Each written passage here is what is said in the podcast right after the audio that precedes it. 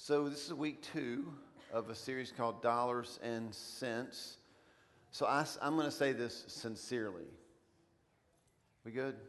Is there an echo? It just sounds like there's an echo to me. Thanks for coming back. Seriously, like that, I mean that. Like that's, it's, um, I don't mean like people that didn't come back or leaving the church, but it can be hard, can't it? Like we talked about that last week. It can be hard to talk about money, but um, we did it and you came back, and I love that. Here's what I believe, that um, even though some people like might find this a little too uncomfortable to talk about, I know that in this church, I know this is a fact, and I think in our city, in our region, God is building a culture of people who hunger for the truth even when it's uncomfortable, right? Um, I know every time I've ever gotten ready to step into a conversation with somebody and somebody stopped me and said, Paul, before you go in there, look at your teeth. And I like, get that spinach out or whatever it is. I'm always so thankful, right? Like we know, like it would be, we love the truth because the truth is actually protecting us. So last week we were, um, we were talking about um, just um, kingdom partners, not business partners. I, I told you that our goal for this series is not to get you to give more. Everybody say, thank you, Jesus. Right. So you didn't say that like you believe me, right? You're like, nah, I know you really do want. No, I mean, our, our goal is not to make you, get you to give more. Our goal is, we said this last week, to close the gap between the generous heart of the Father and the less than generous habits of his children, right? So like, like father, like son, right? Like mother, like daughter. What? So what our Father looks like, we want to look like that. So if he's super generous, we want to be super generous. I felt like I preached better last week. Like we're going to nail that. So um, so we, that's the whole goal, right? Not to get your offering, not to get the offerings up. We're not doing this because we need it, because we're in trouble. We're doing this because God is after our what? It starts with an H and ends with art. Heart. Good job. I threw them off because they were like, anyway. One of the stats that really stood out to me last week, I love this, was that I told you, if, if in our church alone, just our church alone, if everybody decided to just do what God asks, right? We talked about tithing last week, and that's that tithe means tenth, means ten percent. Um, we'll, we'll develop this idea more as we go along. Remember, like we got two, this week and two more weeks, right? So I believe the tenth is just a starting point. I think that's what Jesus did. He was like, ten percent, out. Let's talk about one hundred, right? That's just a starting point. But what we said was, if every family in our church, based on the stats in our county, the, the average family income, if everybody in our church, every family just did ten percent, this blew my mind, y'all. This church would have one quarter of a million extra dollars a year to do something with, right? That's just if we just, that blows my mind. A quarter of a million extra dollars if we all just did what we, you know, what God says to do. Now, as we go further into the series, we're going to talk about why we don't necessarily do that. Um, I do believe this. Sometimes what we say to God by not giving is we're saying to God, I can do better with my money than you can. Okay, that was not fair. Let's make it more fair. I think sometimes when we don't give to the church, what we're saying is, I can do better with my money than the church can do with my money. That might be fair, right? What I want you to see, and I hope you saw this last week, I think you're going to see it again today, is that when we don't give to the church, who are we really not giving to? God, right? That's what he said. I didn't I didn't make that up. Y'all know that, right? Everybody say, Paul did not write the Bible. Not this Paul, right? So here's what I want you to know. God speaks very clearly. You can say all day long, I know what's best to do with my money, but God is clear about what we're supposed to do with his money, okay? It's his money. And so when we bring that, he says, bring it to the storehouse so that you can build bigger and better buildings. Is that what it says? No. So that the pastor can drive a Mercedes Benz. I know that's what it says. Can I get a witness in the house, right? As he says, I want you to bring the whole tithe to the storehouse so that, and y'all know, it's just Bible reading one oh one. When there's words like so that, whatever comes next is the reason why he wants you to do what came first. I want you to bring the whole tithe into the storehouse so that there may be food in the house. Right? Why? So we can have a big party and eat all the food? No, because there are hungry people in the world, right? And they need the resources. And so God says, like, bring the whole tithe, and then there's food in the house, and it'll be awesome. Now, saying all that, I'm saying a bunch of stuff before I say what I need to say this morning. We have worked hard, and some of you have been with us for seven years since we started in the coffee shop. Some of you, this is your first week, okay? Or you've been here for a month or two months. You've not even been to lunch in the lobby yet. You're that new, right? We have worked so hard for seven years to build a culture that's a safe place, okay? A safe place. Now, here's how we typically hear that. Oh, it's safe. I can come to the gathering, and I can be anything, say anything, and it's and I'm going to be loved and accepted. But safe place works both ways, right? Safe place means that I also get to preach in a safe place where I can say things, and I can even say things not as good as maybe I should have said it, and people don't crucify me over lunch, right? So what you'll hear today, and this is so critical because last week, I think I said something like, if you don't bring your whole tithe here and you need help, don't ask us for help. Is that what I said? I didn't put that service online. I put the eleven o'clock service. I thought I thought I said it nicer in the eleven o'clock service.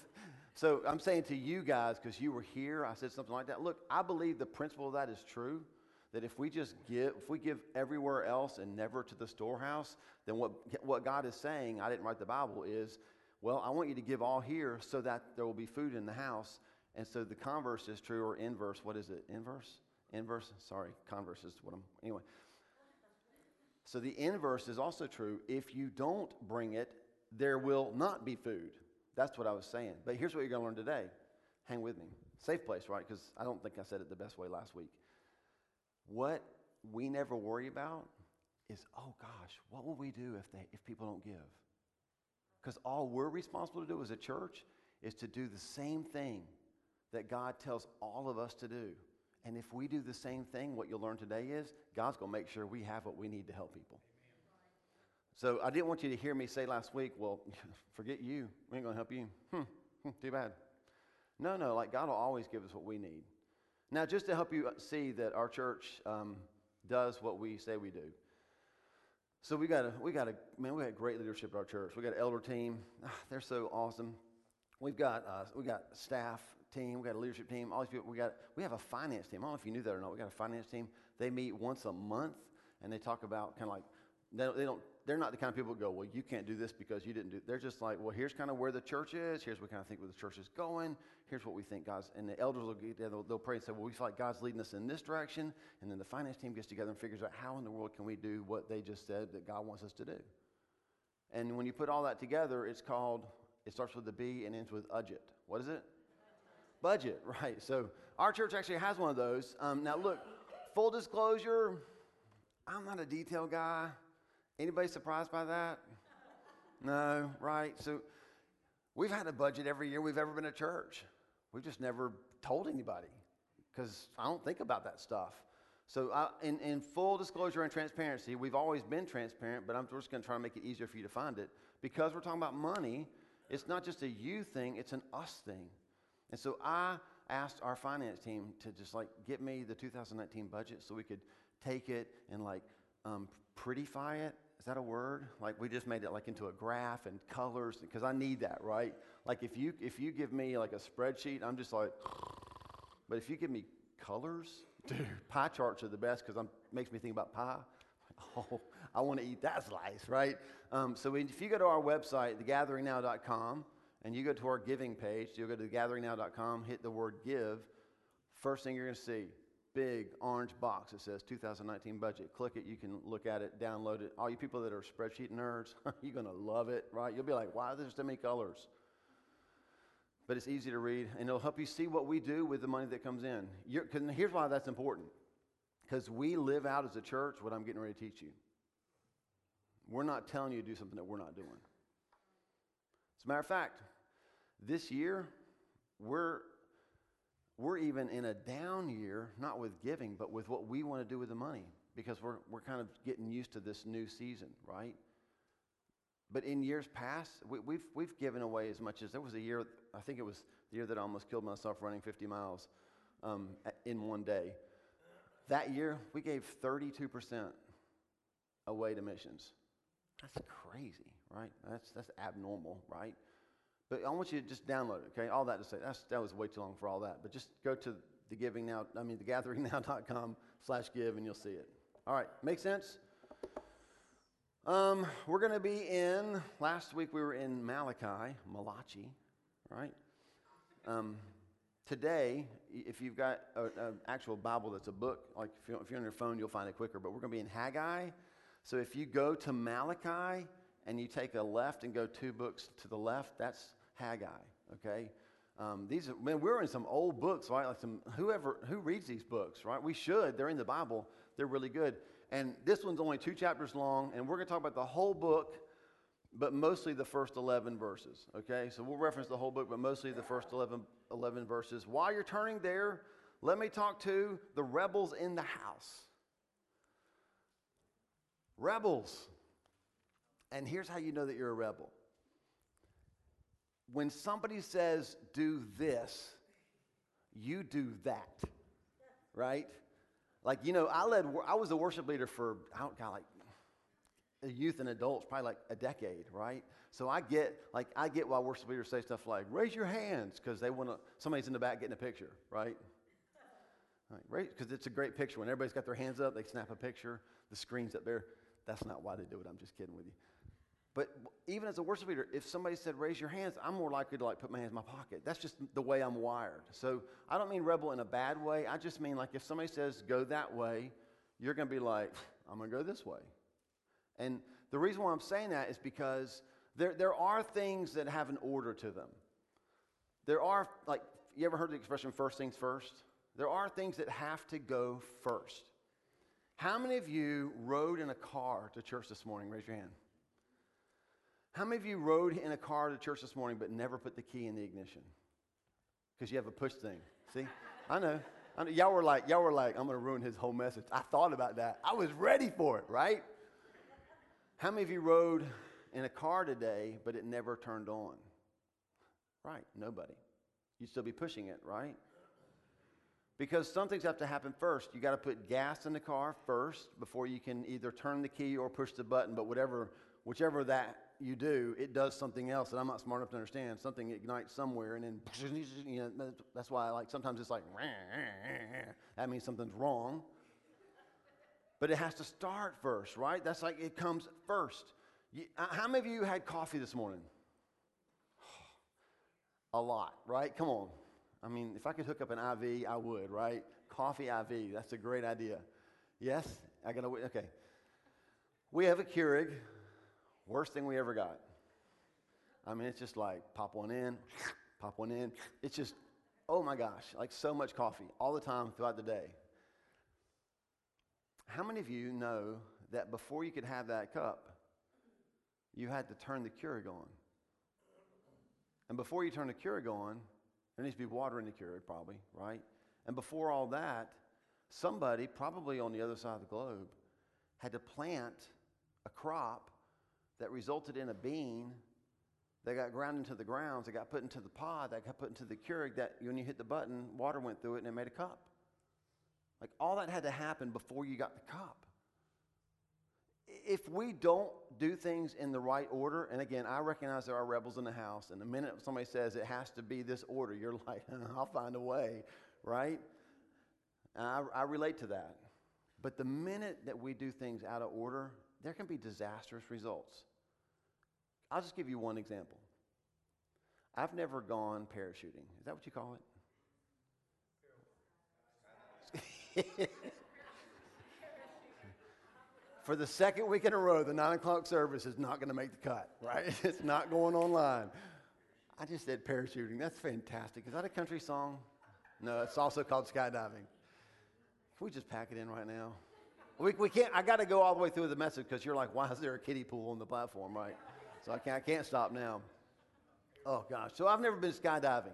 But I do know this, that when you go skydiving, you get on the edge of the plane and you jump out. And somewhere between the plane and the ground, you pull a what? a cord, and that releases a what? That's a good order, isn't it? You don't want to, you don't want to pull the cord when you're on the ground. You also don't want to pull it in the plane. Just saying, like if you've never been skydiving, I'm giving you a little tip. Don't pull the cord in the plane. I think that happened in some Harrison Ford movie, right? And he was like outside, like whatever. That's right. You've got to you've got to do it in order. So if you pull that cord and then you jump, not good, right? Because either you're going to die on the ground or you're going to die hanging from the back of the plane because something's getting caught somewhere. There's an order. We don't we don't like to think of it that way. But to the rebels in the house, don't be afraid that today we're talking about order. Haggai. First things first. Haggai chapter one. Um, here's why this is important. We're going to learn from this message in Haggai is that until God's first, things won't last. Amen. Now, look, we live in a throwaway society. I get it. Like you use stuff, and then when it's broken, you throw it away and buy new stuff. But in our resources, this is a humongous truth.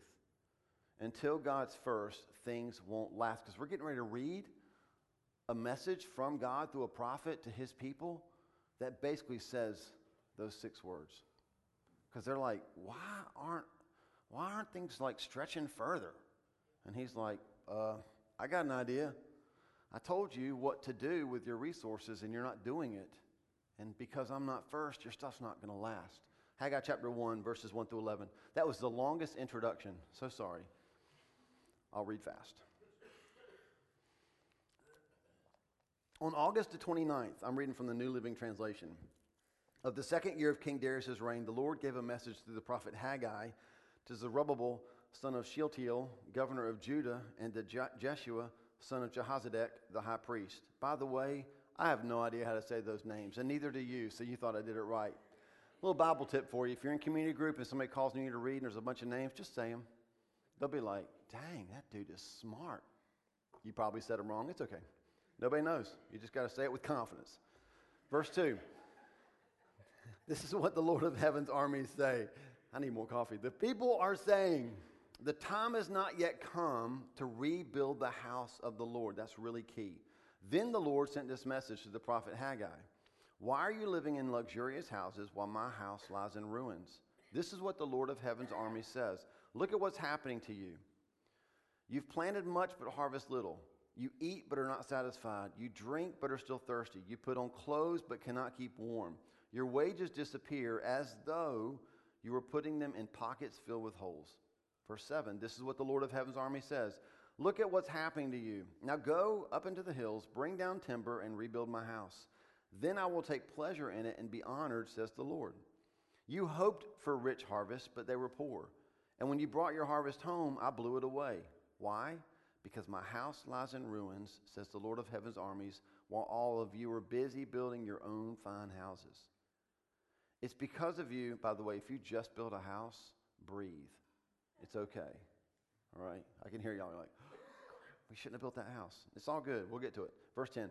It's because of you that the heavens withdrew, withhold the dew, and the earth produces no crops. I have called for a drought on your fields and hills, a drought to wither the grain and grapes and olive trees and all your other crops, a drought to starve you and your livestock and to ruin everything you have worked so hard to get. So let's just talk through um, the first part of this. Just make sure that you have an idea what's going on. So the people of God were in exile, and they've been brought back from exile. That's a good thing. Okay, Bible one oh one. If you're in exile, it's like you're a slave. When you're out of exile, you're free. So it's good to be not in exile any longer. It's been eighteen years since they came back from exile. When they first came back from exile, guess what they were told to do? Build God's house. And now eighteen years later, he said in verse two, the people are saying the time has not yet come to rebuild the house of the Lord. Now, listen, this is a little tidbit you can write down in your notes. Usually when God's talking to his people, he'll say, my people. But he said, the people. If you've got an N I V, it says, these people. And I, I read a commentator, and this is what he said. He said that was such a sharp rebuke. He didn't even call them his people because they weren't living like his people. Holy cow. Anyway, they said it wasn't time to rebuild the house of the Lord. And so why did they say eighteen years later, it's still not time to rebuild the house? Because if you go back and study their history as a people, they had started rebuilding God's house. And guess what they faced? Opposition.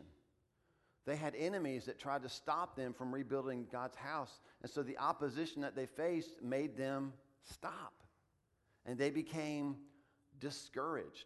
Wouldn't you? Like if you were trying to do something good and people kept trying to discourage you from doing it, you'd be like, God, I don't know if I want to keep doing this. That was how they felt. So they kind of stopped. They got discouraged and they stopped. But over time, that discouragement turned into complacency and procrastination. So now here they are eighteen years later, and it's still not done. And God's like, hello, y'all said it wasn't time, but how come your houses look so good? So apparently it was time to build something, but not what I asked you to build. That's kind of where they are. So verse five, um, depending on the translation that you have, I know I've got the New Living Translation, and it says, look at what's happening around you. If you have the N I V, I think it has the word consider. It's a very intentional word, a very intentional word. The, the Hebrew word means to look. It means to place. It means to set. Exam- this is, anybody know Doctor Phil? This is the Doctor Phil moment, right? So God's channeling his inner, can God channel the inner Doctor, Doctor Phil? But God's playing Doctor Phil and he says, how's that working for you? That's what he's saying. He's like, look at your lives. Examine your lives and ask yourself this question. You have your priorities out of place. You've misplaced your priorities. And so how's that working for you? Because you're getting food, but you're not hungry. I mean, you're not full. You're drinking, but you're still thirsty. You're putting money in your pocket, and then you can't find it because it's got holes. He's like, how's it working for you? Putting yourself before me. Getting your priorities out of whack with your possessions. How's that working for you? And he says, so, so look, be intentional. It says to take the time, Hebrew word, take the time and examine your life, examine what's out of place, and then put them back in place. All of that is wrapped up in the word consider and look. God's like getting their attention. If you're a snapper, God's like, right? Verse six, he says, look, you have planted much, but harvest little. You eat, but aren't satisfied. You drink, you're still thirsty. You put on clothes, you can't keep warm. You have wages, they disappear. What I want you to see is they still had a blessing. They still had all those things. They had a harvest, food, drink, clothes. They had all of them. They just couldn't keep them. Do you see that? It wasn't like they didn't have any of it. They still had it. They couldn't keep it. This is, um, in our vernacular, they were experiencing the more month than money syndrome, right? Crud, I got a whole nother week until payday, and I don't have enough money. And he was like, but you had money, right? You did have money. It just didn't last as long as it needed to. And so his people are like, why do I keep eating, but I'm still hungry? Why do I keep drinking, I'm still thirsty? Why? I know I, I know I had a twenty dollar bill, and I put it in my pocket, and I can't find it. That they're experiencing this like, oh. So God's response in verse nine to their incorrectly positioned priorities, let's, we're going to use the word misplaced priorities. But you know what? If you look up the word misplaced in the dictionary, it's got two meanings. One is incorrectly positioned, and their priorities were incorrectly positioned because they were more focused on themselves than they were on God. And his response to that in verse nine, it's hard to hear God say this, but he said it. He said, I blew it away. I blew your blessing away. Why would God do that? The blessings were still there, but they were another, another meaning of the word misplaced. They were temporarily lost. Here, let me wrap it up this way. Misplaced priorities lead to misplaced blessings. So if your priorities are misplaced, God is faithful. Everybody say God is faithful. I'm just making sure you're okay because you're really quiet. So God's faithful. And you know what he's going to do? He's still going to pour out blessings. But they're going to get misplaced. The crops were still there. The money was still there. The water was still. It was all still there. They just couldn't find it. It was temporarily lost. And I just want to set you at ease for a second. Again, we talked about this last week. Why does God talk about resources and possessions so much in the Bible? Is it to give pastors good material? No. No. It's because he wants our heart. And our heart and our money is tied together. Jesus said that. Where your treasure is, your heart will be also. And so God's after the heart. So you know why God's after the heart? Because God wants to bless the world through the church. And so he's looking at his people going, hold up, y'all. I keep giving you blessings, and you keep misplacing them. And the reason you're misplacing them is because your priorities are misplaced. You're not giving attention to my things. You're giving attention to your things. And how many parents in the house, if you keep giving your kids something and they keep losing it, at some point do you what? Stop giving. Not because you got mean as a parent, although they'll think that. But you're like, why would I keep giving you that if you're going to keep losing it?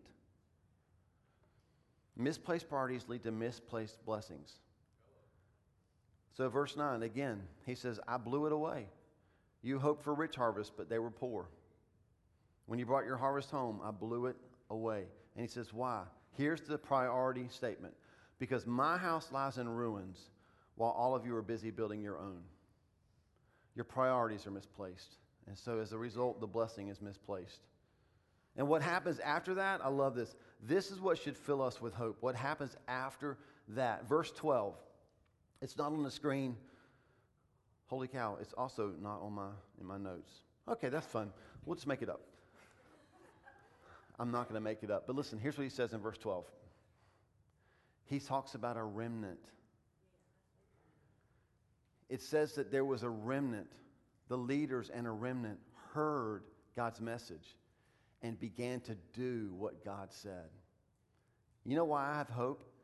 Because I believe in our city, in our church, in this region, I believe that there is a remnant. That God, his message is going to be heard, and that remnant is going to start to reorder their priorities, and it's going to shift the atmosphere of our city. It's going to shift the atmosphere of our region. We're going to see things change because we reordered our priorities. So they began to work on the house of God. They put God first. Now listen, this is the principle of priority in the kingdom.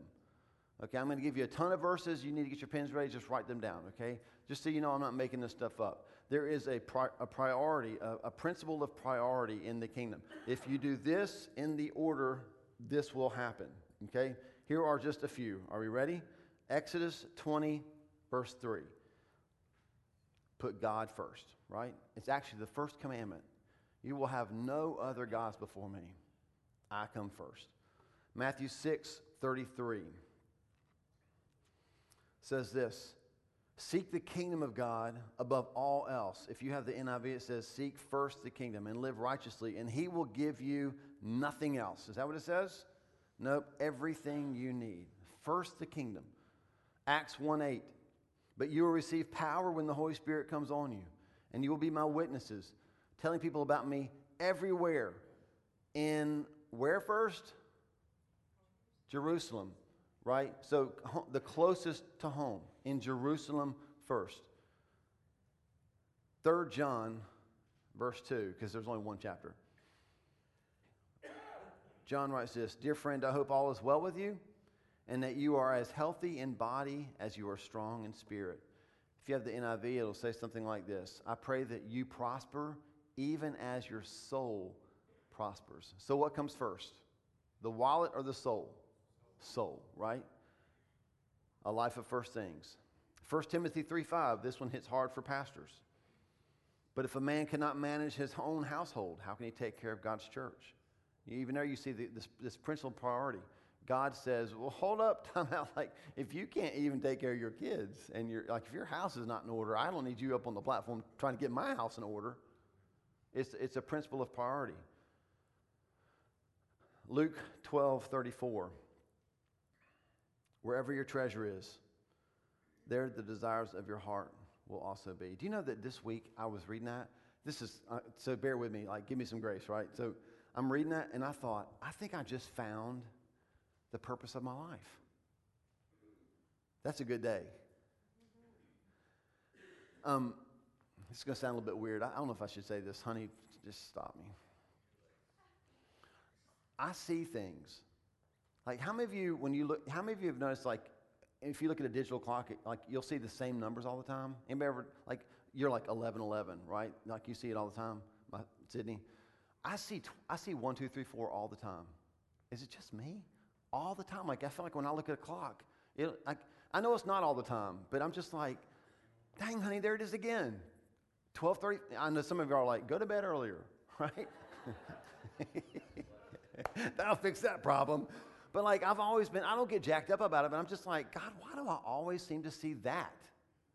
And I was reading this verse. It's Luke one, two, three, four, y'all. Do you see that? And it's about priority. It's about order. I was like, holy, I think that's part of my calling, honestly, is to help the church reestablish order. Anyway, it was a good day for me. I'm, you know, whatever. I don't know what y'all are thinking right now. Probably like looking up other churches on your phone. Um, but the point here is that heart follows treasure, right? Heart follows treasure. Little, little side, we'll talk about this as weeks go on. If you ever want to have a heart for something, give to it. Amen. I mean, don't try that with the Cowboys, right? If you want to, if you want to have a heart for something, like I don't know if I have a heart for like right to life and choosing life and abortion. I don't know if I have a heart for that. Give, give to it. I don't really like the local church. Give to it. I don't have a heart for missions. Give to it. Guess what? Guess what you'll find? You'll start to have a heart for it. Do you know what's happening in my life right now? I'm not really a Tar Heel fan. But I don't hate him as much as I used to. Do you know why? I'm, I'm giving him a little bit of my money. I'd never even heard of Queen's University until Will went there. I'm all about some Royals, y'all. Love that place. I'm giving them my money. They also have my son, but I'm just saying, you know, you know what I'm saying? Like when you invest in something, God, your heart follows that.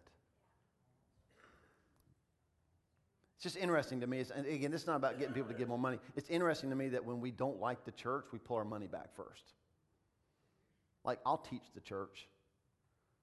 And, and you know, to be honest with you, like, if that's your heart, I want to help you find another church. I don't need to be taught a lesson. That's God's job. Just like I don't need to teach you a lesson. That's God's job. He says he disciplines his kids.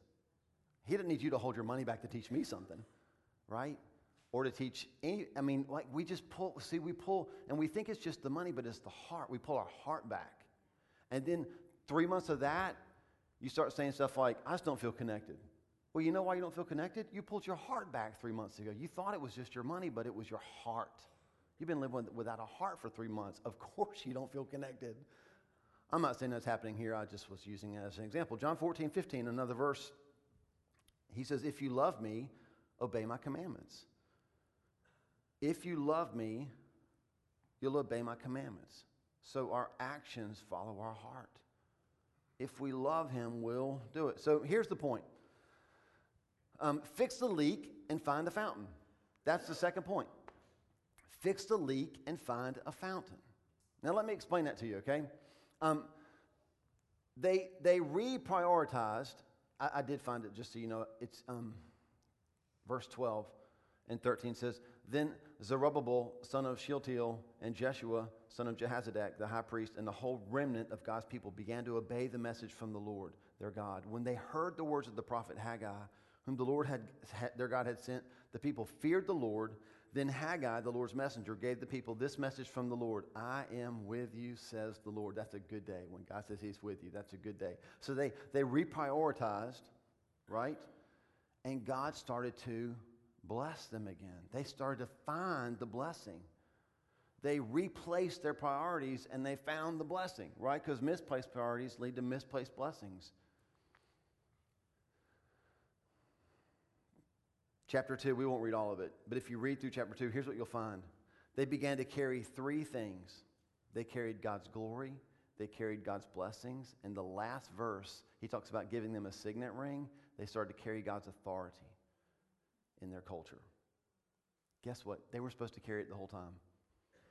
They had just sprung a leak. And so they had to fix the leak. And when they fix the leak, they find a fountain. John seven thirty-eight says this, out of them will flow rivers of living water. That's the fountain that Jesus promised us. And why do we have a fountain? Because thirsty souls need to drink. And they drink out of the overflow. So when we put God first, things begin to last. That's the promise of a life of first things. I, I thought about this too. We were talking about priorities in order. This morning while we were praying, this came to me. I don't know if this is for somebody here. Um, think about Sundays, right? Now, I'm talking as the pastor, okay? So I get it. I, again, I'm, ta- I'm preaching to the choir because you're here. But when it comes to church attendance, like people now are very spotty with church attendance, right? And we say it's because our lives are busy, and they, they are, right? I mean, how many of you agree lives are busy, right? So this isn't to make people feel bad about not coming to church. But here's the mindset that we have in our culture. In our culture, we live like Sunday is the last day of the weekend, not the first day of the week. It's the order of things, right? It's misplaced priorities. So what we say is, well, I meant to go to church, but I was still recovering from Saturday. Or it was my only day to get things right before I go back to work on Monday. We treat Sunday like it's the last day of the weekend instead of the first day of the week. And then we wonder why we don't have strength to get through the week. It's not about church attendance. I mean, hear my heart. It's that even in that slight way, we've not put God first. We've put him last. We've said, hey, if I got anything left over, it's yours. And he says, no, no, like it's the principle of first things. I want a life of first things. God first, the kingdom first, the tithe first, attendance first, like energy to me first. Wendy, the worst day of our marriage was when Wendy came to me as a pastor, and she said, I feel like our family gets your leftovers. That's a bad day. You know what it caused me to do? We divorced. No. It caused me to examine my life and like repent and make things, fix the leak. Fix the leak, find the problem. So um, as I was studying this, this passage, I, I couldn't help but think about um, this game we used to play. Oh my gosh, um, this is a flashback. Park Ridge students in the house. Um Oh, that got intense, didn't it? Y'all were like, that's a big drill bit. I love that. So um, when, when I was, when my kids were going to Park Ridge, we played at, we, a field day, right? So field day, you, you know what that is? Do they still do that? Okay. It's not like outlawed because it's dangerous? Okay.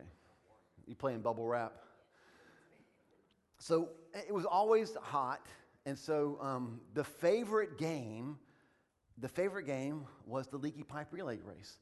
And so what we would do is, um, like, this is your life. Some of y'all look about this white, too, by the way. You got, like, red tattoos and the whole deal. So this is your life. And so what we do is um, God fills us up. We're getting close to the top.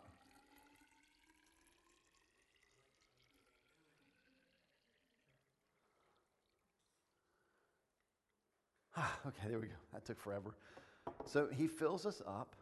Now check this out. He pours him, himself into us. The Bible says he pours his glory into us. He pours his blessing. He pours his authority. That's what we just read, right?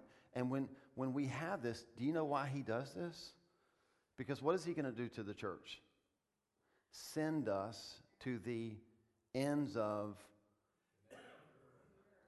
Raleigh, the earth, right? Hmm. We got to work on that one, right? So we're called to be filled with the Holy Spirit, filled, right, with Holy Spirit.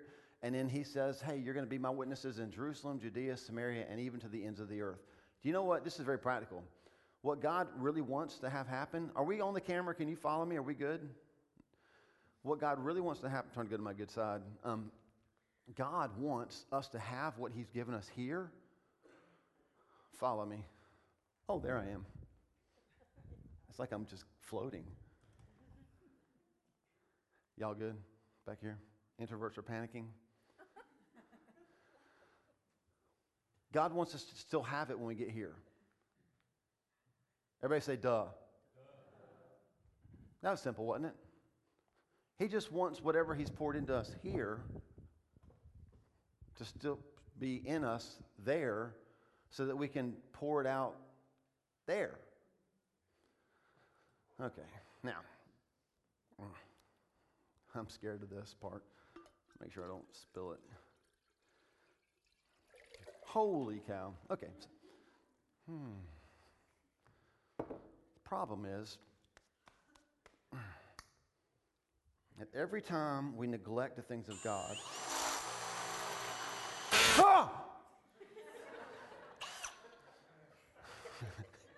Y'all thought I was just joking, but that really scared me. What, what just happened, Richard? I bet it's got something to do with some setting that a real man would know how to fix, but I'm not a real man. Every time, I mean, I'm a real man, but you know what I'm saying.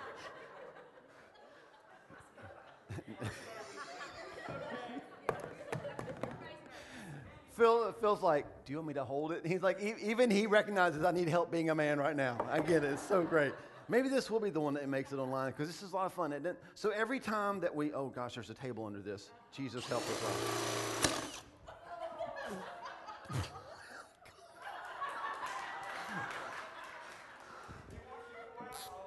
Wow, I think um, I don't even know what to do with that, honestly. So there's one. Um, let's go slower.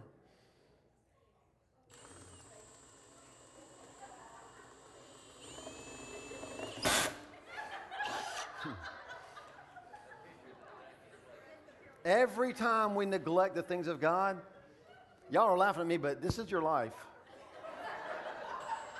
I'm just saying. You, br- you break your wrist. Okay, so that's, I think that's good, isn't it? So that's good so far. Now, watch this. Oh, holy cow. That, I thought I heard music. I was like, the king is coming for me right now. Um, every, oh, I'm so sorry I did that. It's like at home when I put crumbs on the floor and you're like, why would you do that? Just put your hand there. Anyway, what I want you to see is this, y'all. This is your life.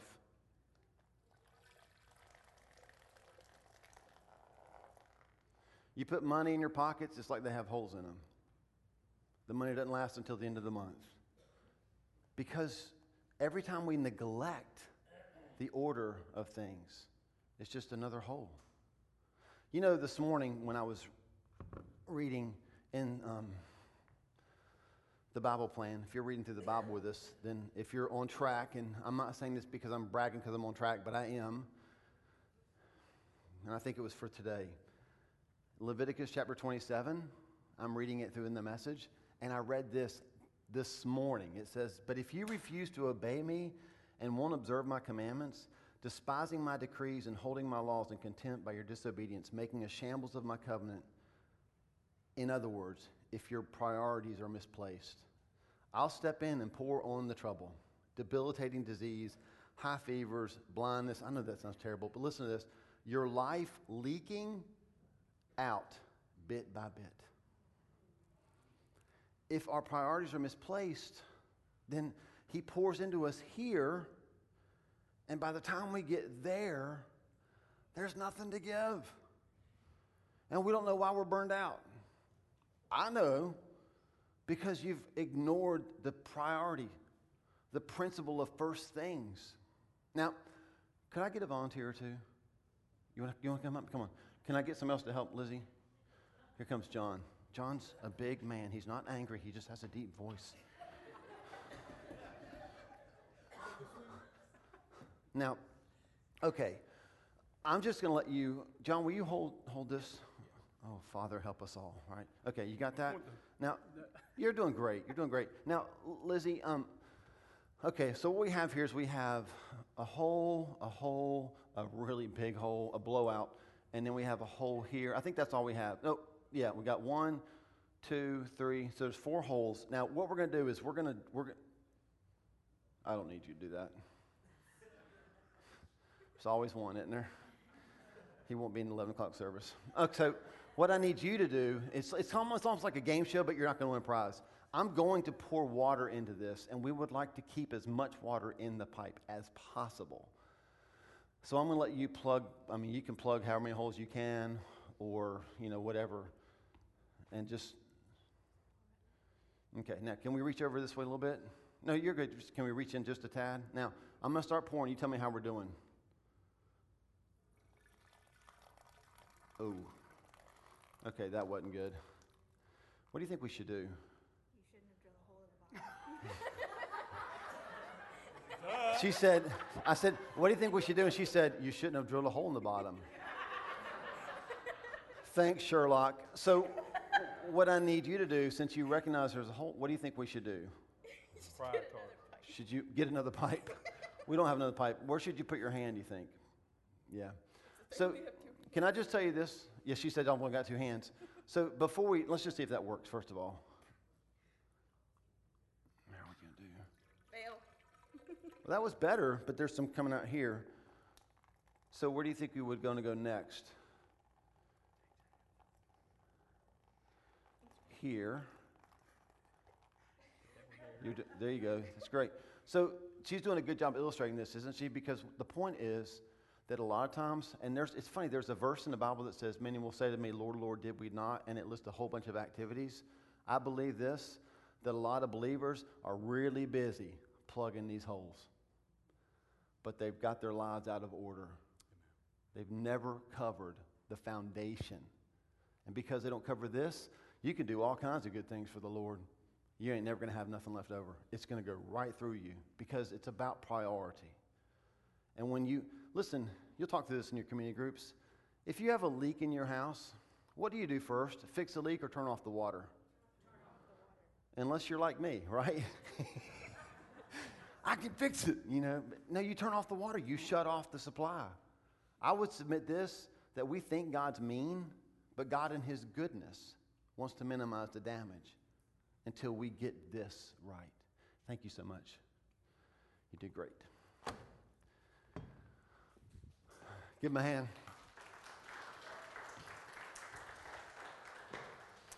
Okay, so we're going to wrap up. The band's going to come up, and they're going to kind of walk around all the shrapnel and stuff. It's crazy up here. Um, hey, can we do Holy Spirit? Because we were singing that song earlier, and I kept thinking, man, that's a perfect song for today, isn't it? Because that song says, um, flood this place and fill the atmosphere. And the only way that he can flood it is if we don't have holes in the bottom. And so what I want you to see is not just in money, right? But God is a God of order. He's a God of priority. And when there's a leak, when there's something wrong, when we're like, the, the Israelites, like we put money in our pocket and there's a hole, he says, well, let's do this. Let's don't try to work harder and fix it. Let's actually fix the hole. And the way you fix that hole is you reorder your life according to the way that God says that things should be. You put him first. You put the kingdom first. That's that. Listen, that's why the tithe is the first ten, not the last ten, because it's about priority. And if you're giving up here, then all his blessings still flowing through and spilling out because you're, you're not doing it in the order that he wants. So I'm going to pray over us, and I just want to invite you to stand, and, and we're just going to sing this song just as a, this is your response time, you know. Again, none of, we're not doing this to make people feel bad, right, for not giving or not giving enough or whatever. This isn't about amounts. This is about order, and we just want to allow the Holy Spirit to just work in our hearts. I would just say, say this, if you're here this morning and you know right now that there are areas of your life that are not in God's order. It's as simple as repentance. God, forgive me for not doing it the way you said to do it. So, Lord, I just I release that over the house this morning, God. As we um, as we spend the next few minutes just singing and asking your Holy Spirit to fill us. We are the temple, God, to fill us. God, that you would begin to reveal areas of our lives where we're leaking and that we can just begin to repent and you can begin to fix those holes, God. Our heart's desire is to be sent to the farthest ends of the earth, but to have something to give them when we get there. And it all starts with a life of first things.